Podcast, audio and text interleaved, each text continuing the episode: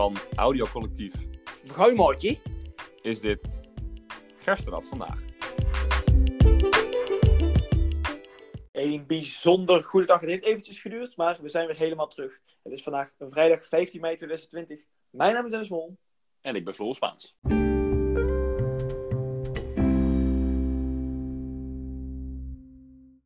Ja, Dennis, je zei het net al. We zijn er even tussenuit geweest. Wat was de, de reden ook alweer?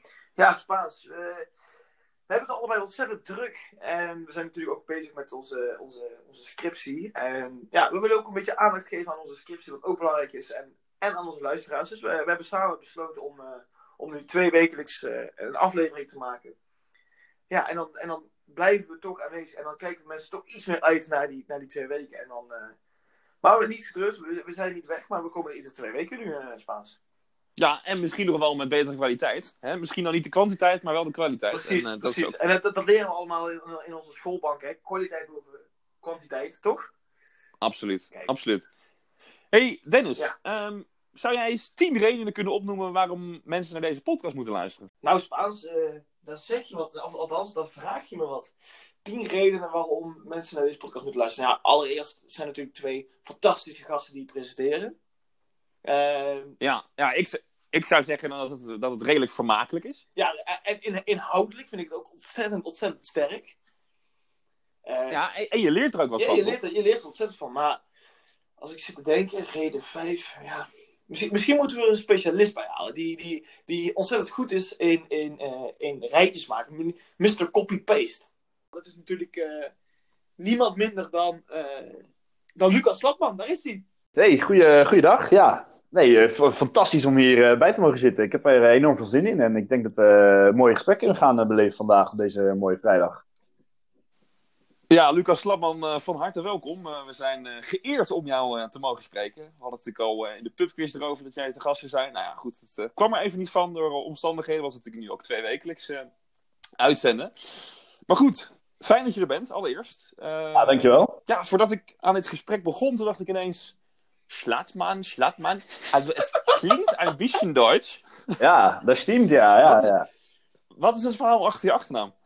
Eh, ja, nou, ik weet eh, de precieze betekenis heeft mijn vader ooit wel een keertje opgezocht. Eh, heb ik helaas niet onthouden, maar het eh, komt erop neer dat mijn opa half Duits was. Dus die had een Duitse vader en een Nederlandse moeder. En die, zijn toen, die familie is naar Nederland ge- getrokken. Samen met een andere familie. En die waren textielhandelaren. En eigenlijk hebben eh, die families eh, met hun connecties eh Vroom en Dreesman opgericht. Dit is echt waar. Dit is waar. Dat is, dus die hebben de Zo. V&D eigenlijk opgebouwd in Nederland. Dat is die winkel waar het zo goed mee gaat, toch? Ja, ja, ja nee, dat is erg goed afgelopen inderdaad. Gelukkig is mijn opa ondertussen heen gegaan nadat hij, nadat hij failliet zijn gegaan. Die heeft er nooit mee hoeven maken. Nee, maar eigenlijk daarna hebben ze alleen maar Nederlandse kinderen gekregen. Dus ik ben 1 achtste Duits en ik draag de familienaam nog steeds met trots. Ben je nou ook trots om, eh, om dan toch eh één achtste deel eh, Duits te zijn? Ja, ik heb er verder eigenlijk niet heel veel mee. Ik heb het er niet zo vaak over. Ik vind het, heel veel, niet, ik vind het niet heel praktisch, omdat heel veel mensen het vaak verkeerd spellen. met de dubbel T en één N eh, bijvoorbeeld, zie je vaak. Die vergeet dan de L en dan staat er schatman, dus dat is niet erg praktisch. Maar ja, dat Duitse bloed, dat, dat zie je af en toe nog wel terug in mijn, in mijn goede accent. Eh, dat betekent dat ik eigenlijk dan hier in de podcast zit met, eh, met twee Duitse mannen. En eh, ja, ik kom zelf uit Brabant natuurlijk, zoals je wel weet. Maar met, vandaar, ik vroeg me, hè, als we Spaans en kunnen in Angor kunnen naar de statistieken kijken. En dan hebben we Tsjechische mensen, mensen uit de, de States, maar ook Duitse mensen. Dus zijn die luisteraars, komen die eigenlijk van, van, van jullie vandaan dan? Nou, ik ken er wel een paar, eh, een paar Duitsers die, eh, die luisteren. En eh, ik heb er erg positieve reacties van gehad. Dus ik denk dat als ze, die, als ze mijn Duitse naam voorbij zien komen met het oerscheveningse Spaans erachteraan, dat ze dan al hun families inschakelen om ook te luisteren. Ja, want het is wel een interessant, interessante bevinding. Want Spaans, jij attendeerde mij erop dat wij op een of andere site staan. Kun je daar iets meer over vertellen? In, in, een of andere Duitse site? Ja, stimmt. Ich habe mal äh, auf dem Internet gesucht, wo wir eigentlich überall zu finden sind. Ah. Äh, weil ja, wir sind natürlich ein, äh, auch ein internationalen Podcast. Und dann habe ich mal, mal geguckt, habe mal gegoogelt und äh, auf einmal gedacht, ja, was ist das von, was ist das von äh, fremde Sache? Und habe ich mal gesehen, dass wir eigentlich nur auf einer Website stehen und ja, da gibt es überall Informationen über uns. Da stehen auch alle unsere Episoden drin und äh, ja, also es ist unvorstellbar, ah. was, was es alles so gibt heutzutage. Ah, na, ja. Twee weken terug, of ja, anderhalf weken terug, heb je die geweldige uh, podcast, uh, of de podcast, geweldige pubquiz georganiseerd. Zou je eens iets meer daarover kunnen, kunnen vertellen? Want naar mijn idee was het ontzettend professioneel weggezet. Uh, er deden ontzettend veel mensen mee. neem ons eventjes mee in dat proces. Want jij was natuurlijk de presentator. en dat was ook een beetje de reden waarom we dachten, hé, hey, die gast kan best wel prima lullen uiteindelijk. Dus we dachten, deze gast moeten we in de, in de podcast hebben. Neem ons dus mee in dit, in dit, in dit proces. Ja, ten eerste nou, uh, mooi dat dat uh, de aanleiding mocht zijn voor, uh, voor de podcast. En dat jullie daarvoor nooit hadden gezien hoe goed ik eigenlijk kon lullen. nee, maar... nee, ja, het ging eigenlijk... we waren natuurlijk met SB een beetje zoekende, hè, want er waren geen borrels en we konden niet zoveel doen. En ja, ik ga dan wel nadenken van wat kunnen we dan nog wel doen om het toch nog een beetje leuk te maken voor iedereen. En om de borrel een beetje bij mensen thuis te brengen. En toen had ik volgens mij, nou ja, ik denk drie, vier weken voordat we daadwerkelijk de pubquiz gingen doen, heb ik een keertje een app gestuurd van SB van, uh, hey, ik kan niet een keertje een pubquiz doen anders. Want dat zag je wel bij cafeetjes in Amsterdam, die gingen dan een pubquiz organiseren en dan moest daarbij gedoneerd worden en dat ging allemaal om geld. Maar ik dacht, ja, dat, datzelfde principe kan je eigenlijk ook een beetje doen met, op Skull. Alleen dan, alleen dan gewoon echt voor lol. Mhm. En we begonnen heel klein met een paar mensen die gingen gewoon vragen stellen. En, uh, en uh, goh, wat, wat, kunnen we erin doen? Hadden we een vragenbestandje gemaakt. En dan gaan we gewoon een Zoom-chat gaan we gewoon streamen op YouTube. Met, met de code erbij. Ja, moet goed komen. Mhm. En toen hadden we denk ik twee weken ervoor de aanmeldingen online gegooid. En het ging, het ging als een trein. We hadden in één dag volgens mij iets van twintig aanmeldingen. En toen dachten we, ja shit, dit wordt toch wel best een grote operatie als we dit zo gaan bekijken. Want dat wilde ik zelf steeds meer. Want het is natuurlijk ook leuk om het zo leuk mogelijk te maken voor, uh, voor iedereen die meedoet. En toen ben ik eigenlijk uh, met Koningsdag uh, in contact gekomen met Sebas en Sjoerd van de Audio Nerds. Die wilde ik sowieso eigenlijk gewoon om, om advies vragen. Van, goh, hoe, wil je dit, hoe denk je dat dit technisch handig kan? Ja. En toen zeiden ze van ja, weet je, um, wij zijn uh, natuurlijk ook van Skull en uh, dit kan best een groot podium worden. En uh, we vinden het super leuk om te doen. Dus ja, geef die techniek maar aan ons. En dat was eigenlijk voor ons een hele grote oplichting, omdat het heel veel stress scheelde. Ja. De aanmeldingen die gingen door en, en, en, wij gingen door met organiseren. En ja, toen op de laatste dag kwamen er nog een aantal teams bij. Toen stonden we uiteindelijk op, nou, volgens mij net boven de 60 aanmeldingen van teams. Het kwam neer op iets van volgens mij 380 man of zo. Eh, ja, dat, ja, dat hadden wij zelf ook helemaal nooit bedacht natuurlijk. Met, uh, met, dat, met dat prille idee van een, uh, van een Zoom-meetingje streamen. Ja, en het leuke was natuurlijk, je deed het natuurlijk niet helemaal uh, alleen, dat presenteren. ik kan me nog wel herinneren dat er best wel een mooie naast je, naast je stond op de livestream, of niet? Ja, het was erg gezellig inderdaad. Ik mocht heel dichtbij er zitten, dus ja, het was, was, was goed om, om, om zo iemand naast me te hebben met zo'n vlotte babbel en, en zo'n goede streamkop eigenlijk. ja, wat is nou de toekomst hiervan? Ga je nou, ga je nou vaker zo'n uh, organiseren? Ja, we hebben er een beetje over nagedacht uh, laatst. Van, goh, willen we nou nog iets doen eigenlijk uh, op het gebied van online borrelen? Maar we dachten ook een beetje van, ja, eigenlijk kan het bijna niet meer leuker worden dan dat we het nu hebben gehad. Uh, dit, dit was een beetje ons hoogtepunt en daar moeten we van, van genieten. Maar als we nu nog zoiets gaan doen, dan wordt het misschien een beetje halfbakken. Of hè, dat je er minder mensen, minder enthousiasme. Want ja, dat hebben we allemaal een keer gedaan. Dus eigenlijk moeten we dan echt met iets mega origineels komen om nog zoiets te doen. Maar vooralsnog zien we dat niet echt voor ons. Dus ik denk dat we het hierbij laten. Zo, nou stop je op je hoogtepunt. Lekker man, goed SB-jaar. Hè? Ja. ja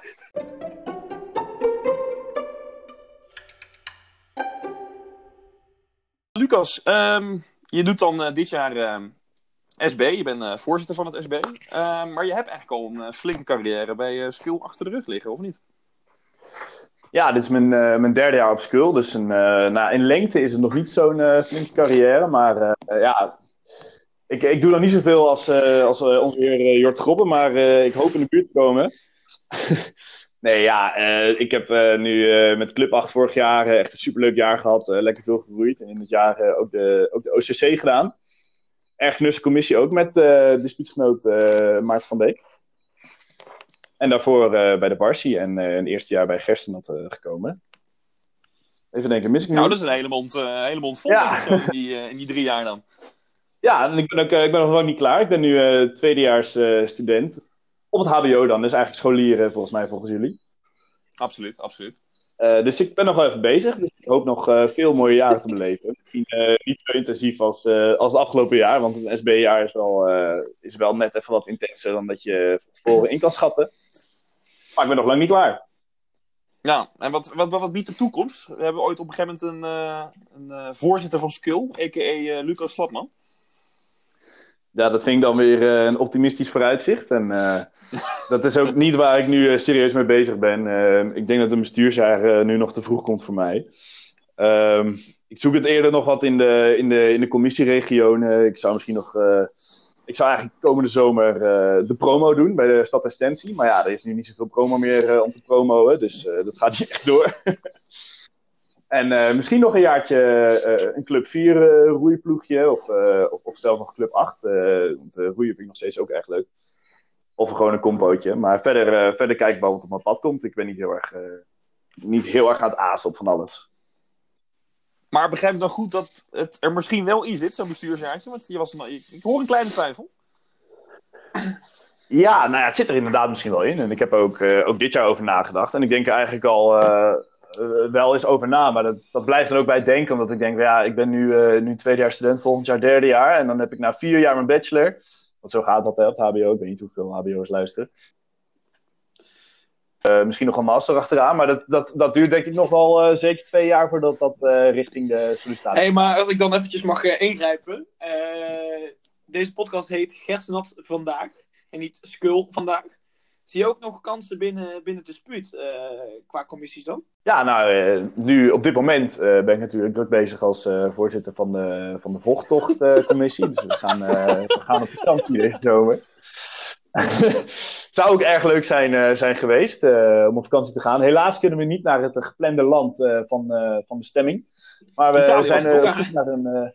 nee, dat was allemaal, was, was om in te luisteren. Dat is een oh, afleidingsmanoeuvre. Uh, nee, maar we, misschien gaan we nu binnen Nederland. En uh, ik denk dat in het lustumjaar uh, van ons dispuut ook nog heel veel commissies misschien wel... Oh, het zit een Almanak-commissie oh, trouwens. Ook leuk. Zit Jim van Vuren daar toevallig ook in, of niet? nee, nee, oh. toevallig niet. dit is denk ik de eerste commissie die ik niet in zie. ja, nou, je weet het niet. Misschien komt er nog in.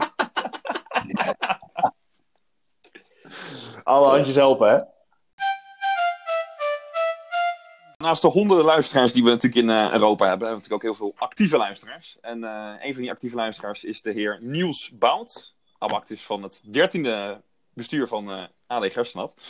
En hij heeft deze week de kijkersvraag. De kijk- en luistervraag van de week. Go, go, go. Ja, bij Denktank Gerstenkot zijn we toch wel heel erg bezig met media en internet en hoe dat verband houdt. Um, we zien toch wel heel veel media tegenwoordig, zien we ofwel zelf onafhankelijk verslag geven, of anderzijds uh, duidingsverhalen te brengen, oftewel nieuwsberichten van anderen overnemen. Mijn vraag aan Lucas is dan als volgt. Uh, is de media noodzakelijk verantwoordelijk om zelf observaties te geven over het nieuws en zelf nieuwswaarde toevoegen? Of zijn duidingsverhalen, oftewel het overnemen van andere verhalen uh, voor kliks, is dat ook voldoende? En zo ja, dat duidingsverhalen alleen geven voldoende is, is mijn vraag aan Lucas: wat is dan de daadwerkelijke waarde van uh, sites zoals manman.nl uh, eh, aan de, het functioneren van de media in onze maatschappij? Een uh, vraag van Niels. De toegevoegde waarde van sites als manmanman.nl. Ik kaats hem door naar jou. Ja, toegevoegde waarde. Vind ik een interessante vraag. Um, ik denk dat we hierbij wel rekening mee moeten houden dat manman.nl ehm, en ook de website waar ik momenteel voor schrijf, gewoonvoorhem.nl zich niet uh, per se bezighouden met het nieuws, maar uh, meer met entertainment en vermaak van uh, de luchtige lezer. Dus ze hoeven niet per se het nieuws eigenlijk te verslaan. Dat komt dus eigenlijk op neer dat uh, Maman uh, geen nieuwssite is, maar gewoon een website uh, om, om, om luchtige, vermakelijke dingetjes op te lezen. Af en toe worden er bronnen voor gebruikt. Eigenlijk voor de meeste artikelen worden bronnen gebruikt. En dat wordt dan omgeschreven als het ware. Of meerdere bronnen worden samen in één stukje gestopt, wat dan op de website terechtkomt. En eigenlijk het enige wat met nieuws te maken heeft, is als er bijvoorbeeld een nieuwe film uitkomt of, een, uh, of iets met acteurs en actrices te maken heeft, dat dat dan uh, misschien, omdat het heel bekend is, ook in het echte nieuws zou komen, om het maar even het echte nieuws te noemen. en, dan, en het andere is dat er soms dan misschien AD als bron wordt gebruikt. Het AD is best wel een, heeft best wel een clickbait-achtige website. Dus er komt af en toe bijvoorbeeld. ik heb wel eens een stukje geschreven. met als bron het AD, wat dan ging over, over auto's of over een, of over een militair die een heel lastige workout deed. En dan kwam dan een filmpje op, het, uh, op de website van het AD. En daar heb ik dan een stukje over geschreven. En dat is dan niet echt nieuws, uh, maar wordt wel uh, gebruikt als vermaak om daar, een, om daar een leuk stukje over te maken. Ja, maar je zegt dus vermaak is een beetje de, de toegevoegde waarde. Is het, is het letterlijk alleen entertainment, zo'n site als manman.nl? Uh, ja, er wordt af en toe nog wel. Uh, er worden adviezen gegeven ook soms. Dat zijn dan meestal adviezen gebaseerd op, op stijl en stijl. Um, bijvoorbeeld, ik weet niet of jij daar bekend mee bent, Spaans, maar artikelen als. op deze manier ga je haaruitval tegen. En dat je dan uh, een advies krijgt uh, van vijf voedingsmiddelen die, uh, die haaruitval tegen kunnen gaan. Dat je dan avocado op je hoofd moet smeren of, of dat, soort, dat soort dingen.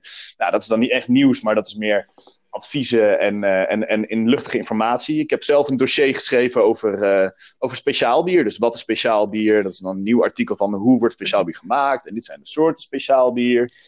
Uh, dus dat zijn wel redelijk informerend, maar is eigenlijk nooit echt nieuwswaardig. Dat blijft altijd wel ik leuk. Ik heb laatst kreeg een, een berichtje binnen van uh, een pushberichtje van AD toevallig. Uh, dat de meneer die copy-paste heeft uitgevonden overleden is. Maar in principe copy-paste je dit gewoon en dan in een andere vorm. Heb je, heb je dan geen problemen met, met, met copyright of met andere dingen? Ja, copy-paste zou ik het zelf niet willen noemen. Uh, ik heb wel het idee dat de stukjes die ik schrijf wel echt stukjes uit mijn hand zijn. Alleen gebruik je informatie uh, die op het internet staat. En alles wat op het internet staat, wat, wat iedereen kan vinden. Uh, dus dus, dus jij, Mol en Spaans en ik kunnen het allemaal gewoon, gewoon opzoeken. Ja, daar kan je gewoon een stukje over schrijven. Dus als er bijvoorbeeld een, een, een nieuwe acteur in Peaky Blinders gaat spelen nou, dan, dan zoek je daar een stukje over uh, op, de, op de website van uh, IMDb of zo, uh, of, of, of Wikipedia misschien wel. Nou, dat, dat staat gewoon in het openbaar. En daar, daar pak je dan de informatie uit en daar schrijf je een stukje over.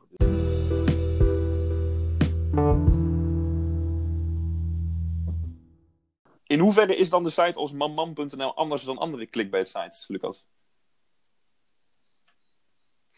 Um, ja, manman.nl gaat niet per se over de afzonderlijke uh, stukjes waar de informatie op te vinden is, maar weer het geheel. Dus als je bijvoorbeeld naar een website als, uh, als Man of gewoon voor hem gaat, dan uh, zie je op de homepage zie je allerlei artikelen staan. Maar, en dan zie je af en toe zie je een, een, een artikel van: hey, dat heb ik gezien, dat huis heb ik op Funda gezien. Of, of dat stukje heb ik op de, wel eens op de website van Mens Health gezien. Of dat onderwerpje heb ik wel eens gezien op, op Esquire of zo. Dat, dat gebruiken we ook wel eens als bron. Maar in hoeverre is het dan maar het gaat meer op... en vernieuwend? Wat, wat, is dan de, wat is dat extra stukje informatie dat jullie dan brengen, die misschien al tien keer op andere sites al dan niet in het buitenland te vinden zijn? Nou, het gaat meer om de doelgroep die, uh, waar je naar zoekt. Dus de doelgroep uh, die man, man bijvoorbeeld aanspreekt, is een beetje de, de 30-jarige uh, hoogopgeleide man die op zoek is naar stijl en, en, en wat, wat hem tot een mannelijke man maakt. En als je voor dat geheel informatie wil vinden, dan ga je dus niet voor het enkele stukje naar die website, maar meer voor.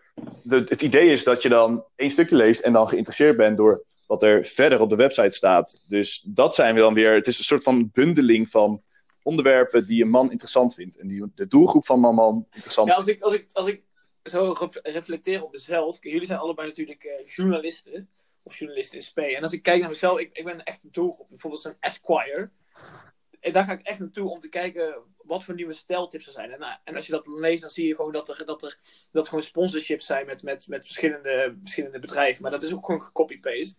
Maar aan de andere kant brengt het mij wel informatie. Zo ben ik ook uitgekomen. Ik, weet, misschien zijn jullie bekend met die, uh, met die, uh, met die serie Tiger King.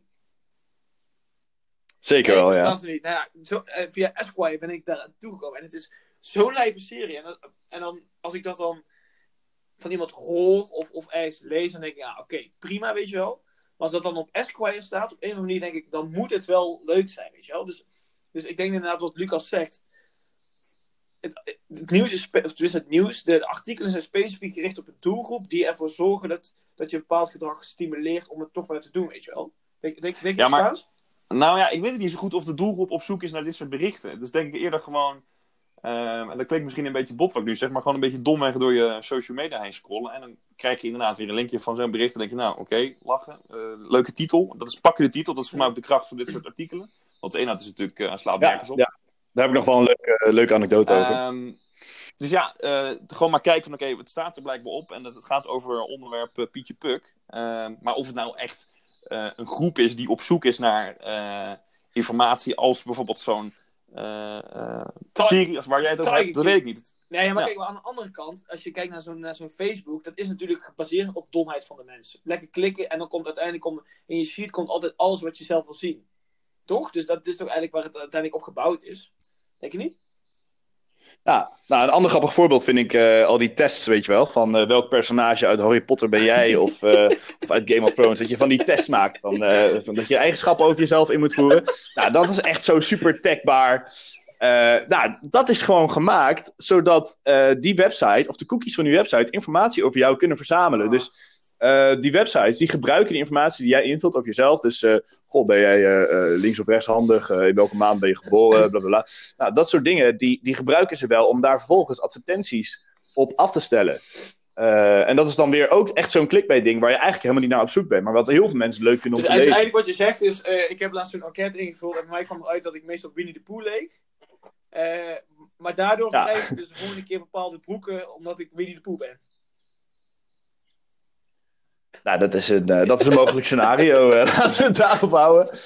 Nee, ja, nee, maar dat is wel. Kijk, maar dat, zijn, dat is, het, eh, dat is het, het, het gevaarlijke van die, van die dingen. Want je hebt eigenlijk nooit echt door, maar heel veel ehm, eh, websites houden bij wat, wat jouw verkeer is en de informatie die je afgeeft aan die website. En dat, daar wordt dan ook weer geld aan verdiend. Maar is dat bij jullie dan ook het geval of niet? Zo op, op manman.nl, waar jij dan voor werkt?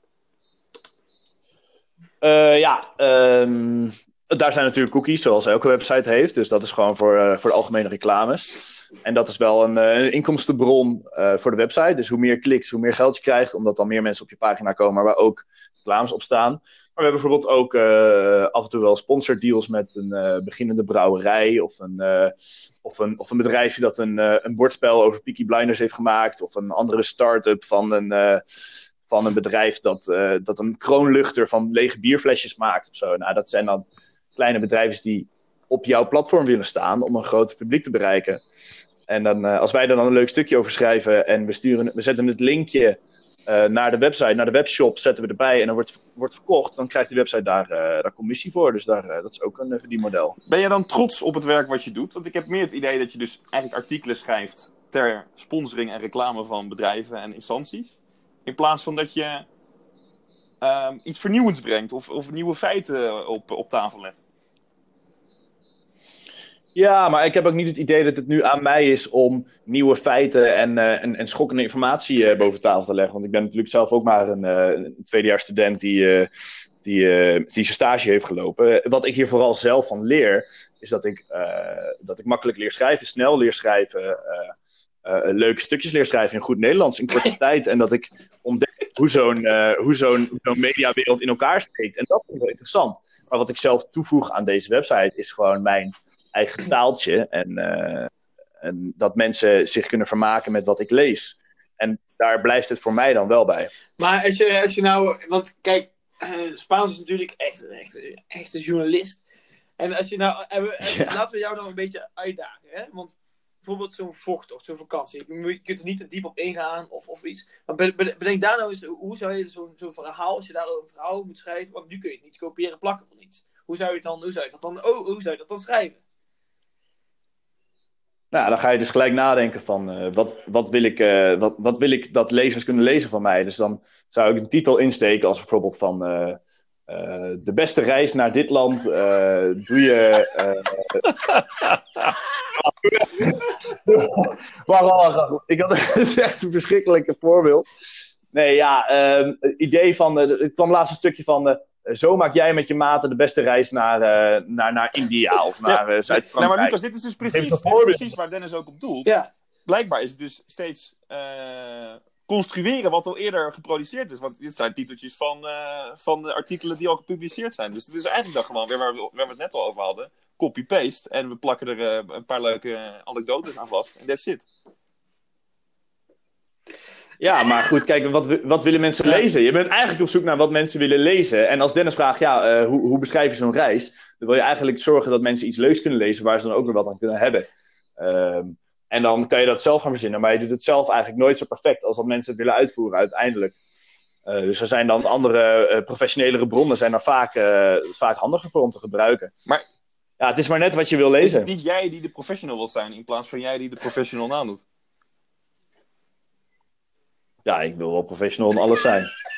Maar hoe, hoe, nou, dan ben ik wel benieuwd hoe je dat dan Ja, hoe je dat bij je werkzaamheden hier doet. Nu, nu, Die, die onderwerpen zijn zo uiteenlopend dat je eigenlijk nergens, nergens eh, eh, zo, met zoveel expertise over kan praten. Omdat het, het, eh, de, de, het, echt alles wat mensen interessant vinden eh, eh, van die doelgroep, dat kunnen ze lezen daar. En dat, daar heb ik niet stuk voor stuk eh, heel veel verstand van, dat ik, daar, eh, dat ik daar een stukje van 400 woorden over kan tikken zonder problemen. Is dan zo'n site als deze niet gewoon een hele flop? Eh, toevallig hebben we afgelopen weekend een, eh een, een, een leescijferrecord eh, Oh ja? afgezet. Eh Man is wel iets groter. Daar, daar, daar begon ik met mijn stage. Want ik begon met een stage bij manman.nl. Van hetzelfde bedrijf is ook gewoon voor hem.nl. En eh, Man is iets groter en gewoon voor hem is iets kleiner. Maar afgelopen weekend is er op zaterdag eh 193.000 eh, pageviews geweest. En op zondag 270.000 geloof ik.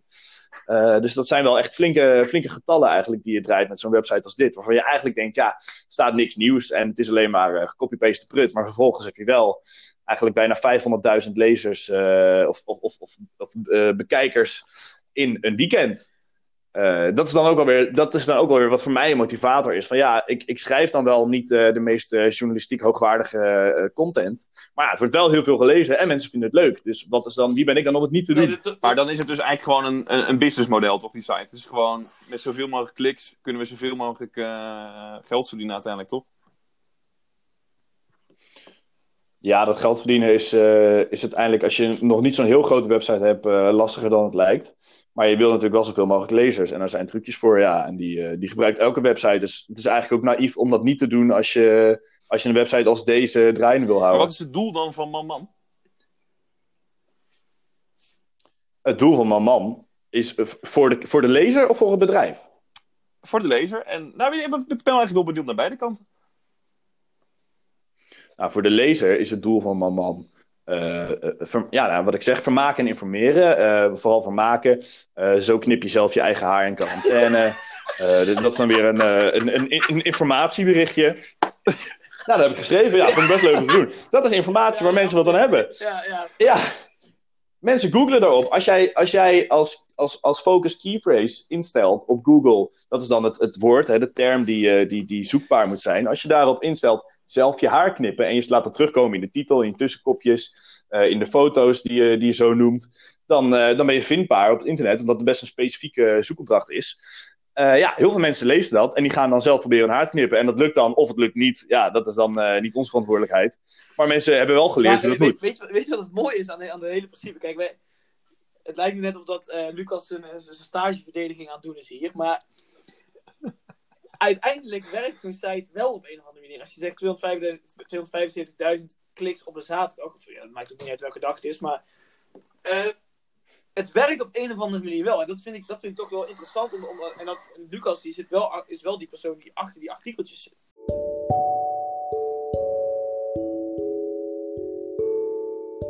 Stel, wij willen onze podcast wat meer promoten. Hè? Dus wij, wij, zouden, wij, zouden, wij zouden wat ja. meer luisteraars willen hebben en we zouden wat, wat groter bereik willen hebben. Hoe, hoe, hoe, zou, hoe zouden we dat dan, zouden we dan bijvoorbeeld zelf een artikeltje moeten plaatsen die jij dan overneemt, want jij moet tenslotte kopiëren en plakken, en dan op de site zetten? Of, of hoe, hè, hoe, hoe zouden wij zo'n site kunnen bereiken?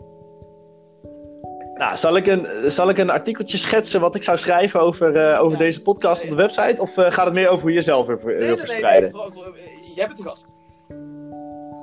Nou, kijk, als ik. Uh, stel, hè, jullie, jullie mailen naar, uh, naar gewoonvoorhem.nl van. Uh, we zijn twee jongens van Dispuut op Skull. En we willen dat we veel meer bereik krijgen met onze podcast. hoe kan je ons helpen? en dan zeg ik natuurlijk als sympathieke jongen dat ik ben, zeg ik van. goh, Dennis en, en, en, Spaans. Ik help jullie wel even. Ik schrijf een artikeltje en dan, dan gaat het heten. Um, met deze podcast van twee hilarische studenten kom jij de quarantaine wel door. Ja, dat is mooi. eh, dat is mooi. Ja, en dan, dan denken mensen, hey, eh, podcast, misschien moet ik dat eens gaan luisteren in de quarantaine. Ik eh, maak meer wandelingen, ik ga meer fietsen of hardlopen. Dan vind ik podcast wel leuk om naar te luisteren. En dan, eh, dan lees ze daarover en dan klik ze erop. En dan eh, zeg ik van, eh, goh, eh, eh, wil jij ook meer podcast gaan luisteren? Eh eh, waan je weer terug in je studentenleven met, eh, met, met deze twee gasten die hun eh dispuutsleven op eh, bespreken. Eh, elke week een verrassende gast. Nou, dan ga ik een beetje zo'n interessant eh, praatje houden. En dan, eh, dan doe ik er een alinea bij over eh, de opkomst van de podcast. En eh, waarom podcasts handiger zijn dan video's of muziek. Nou ja, en zo heb je dus eigenlijk alweer, eh alweer, alweer 350 à 400 eh, woorden bij elkaar geluld voor, een, voor een leuk artikel. Wat mensen leuk vinden om te lezen. En waar jullie dan ook heel veel luisteraars mee binnenhalen. En, en hoeveel kost ons dat dan? Ja, ik ga niet over de sales. Ik, heb, ik, ik weet niet precies wat voor bedragen daarin omgaan. Eh, maar dat is afhankelijk van, eh, van, de, van de leescijfers. Dus als je een grote website hebt, dan eh, is het wel een stukje duurder dan als je een wat kleinere website Nou, hebt. wij, Maar dat gaat, zou dan gaan, denk ik, om ongeveer een, een cent per klik nou, of hebben zo. een gigantische website. Dus op zich... eh,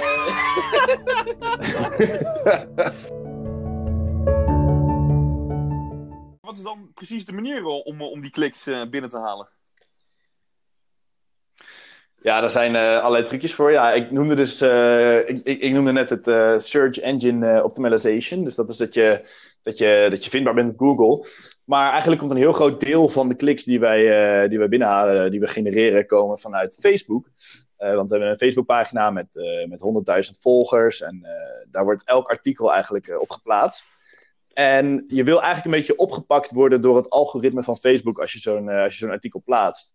Uh, dus wat er dan eigenlijk gebeurt is als je iets plaatst en binnen 10 minuten komen er een aantal reacties en een aantal likes uh, of wordt gedeeld, dat is alleen maar mooier, dan, uh, dan gaan mensen elkaar taggen en dan komt het meer bovenaan op de tijdlijn. En omdat er dan veel activiteit is op die post, um, wordt het eigenlijk door steeds meer algoritmes opgepakt om ook bovenaan te laten zien. Dat Facebook dan ook denkt van, hé, hey, dit is een leuk artikel, dat willen, dit willen mensen lezen.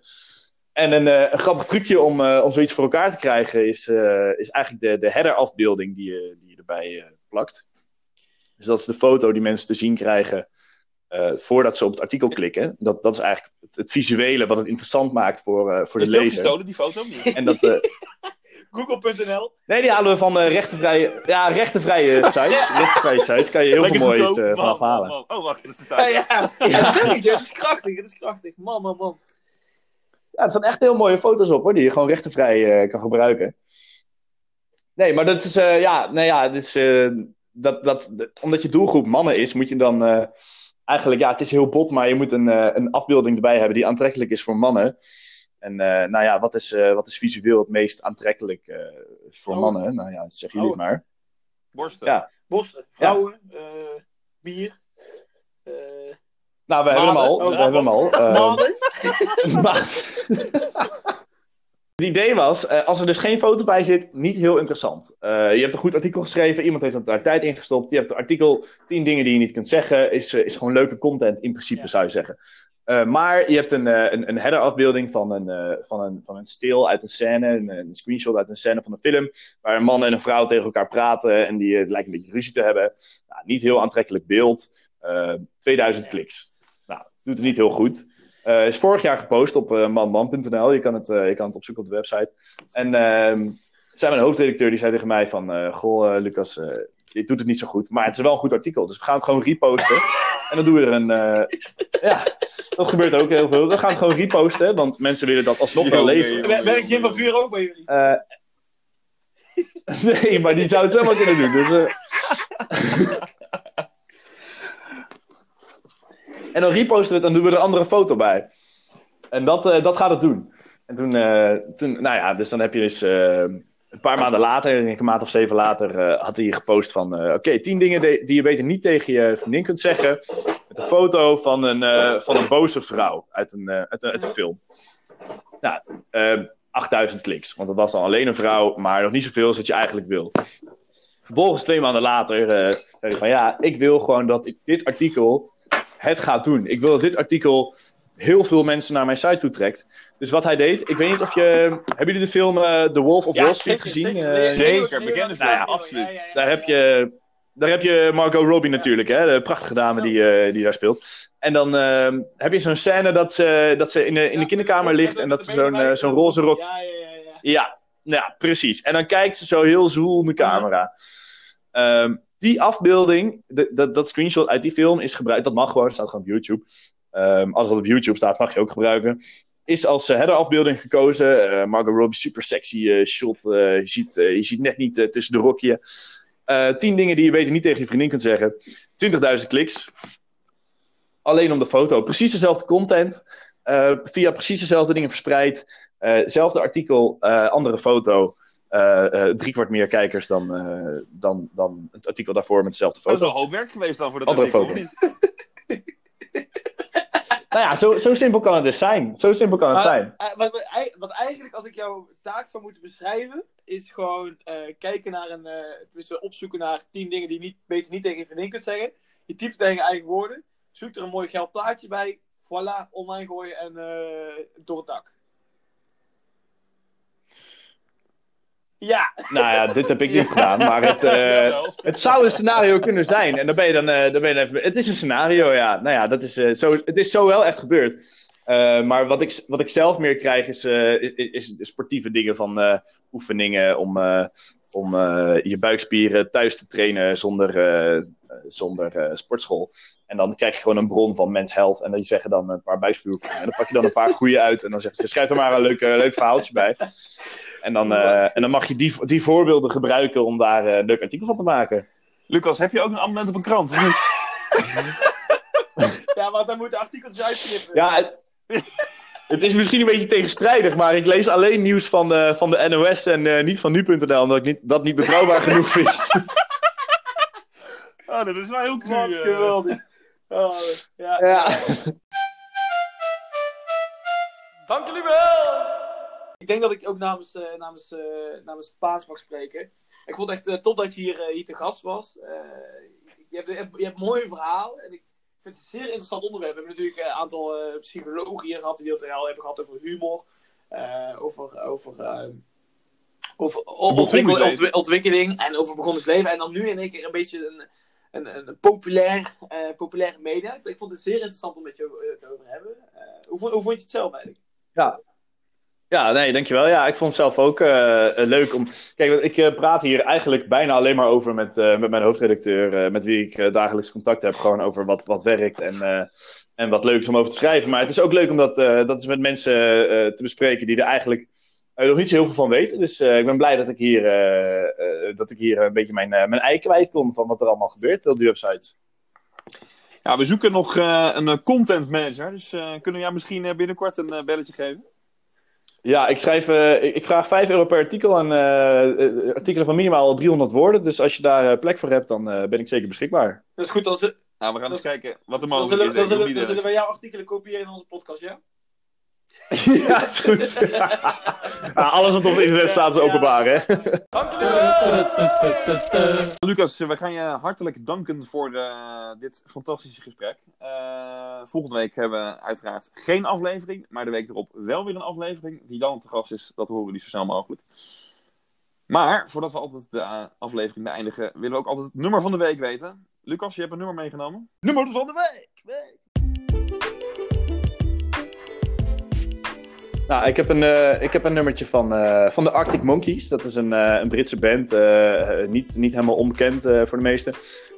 Die zijn eigenlijk meest, het meest bekend geworden met nou ja, nummers als Do I Wanna Know en Are You Mine en zo. Best wel redelijk bekend. Maar daarvoor, volgens mij was dit, dit nummer van hun eerste album uit 2006. Eh, vond ik eigenlijk dat ze nog veel betere muziek maakten. En eh, ik ben zelf fan van, ja, fan, ja, nou ja, wel mijn favoriete band sinds dat ik eh 14 ben ongeveer.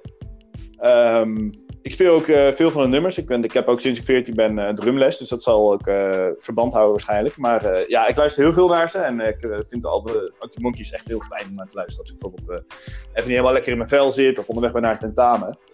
Of, eh, of even tot rust wil komen. En een, eh, een van de beste nummers eigenlijk die ik van Arctic Monkeys eh, vind is dit nummer.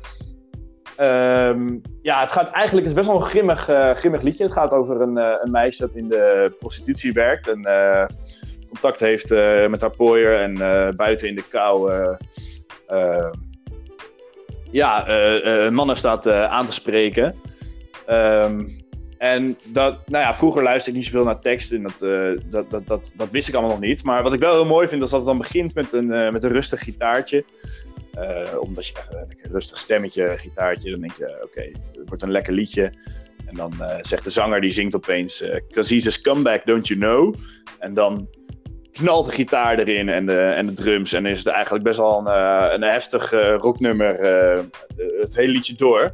En dan eindigt het weer hetzelfde als het begon. En dat is voor mij, zo'n zo'n cyclus eigenlijk voor mij best wel een, prettige manier om tot rust te komen. Dus ja, When the Sun Goes Down is een van mijn favoriete liedjes van de Arctic Monkeys.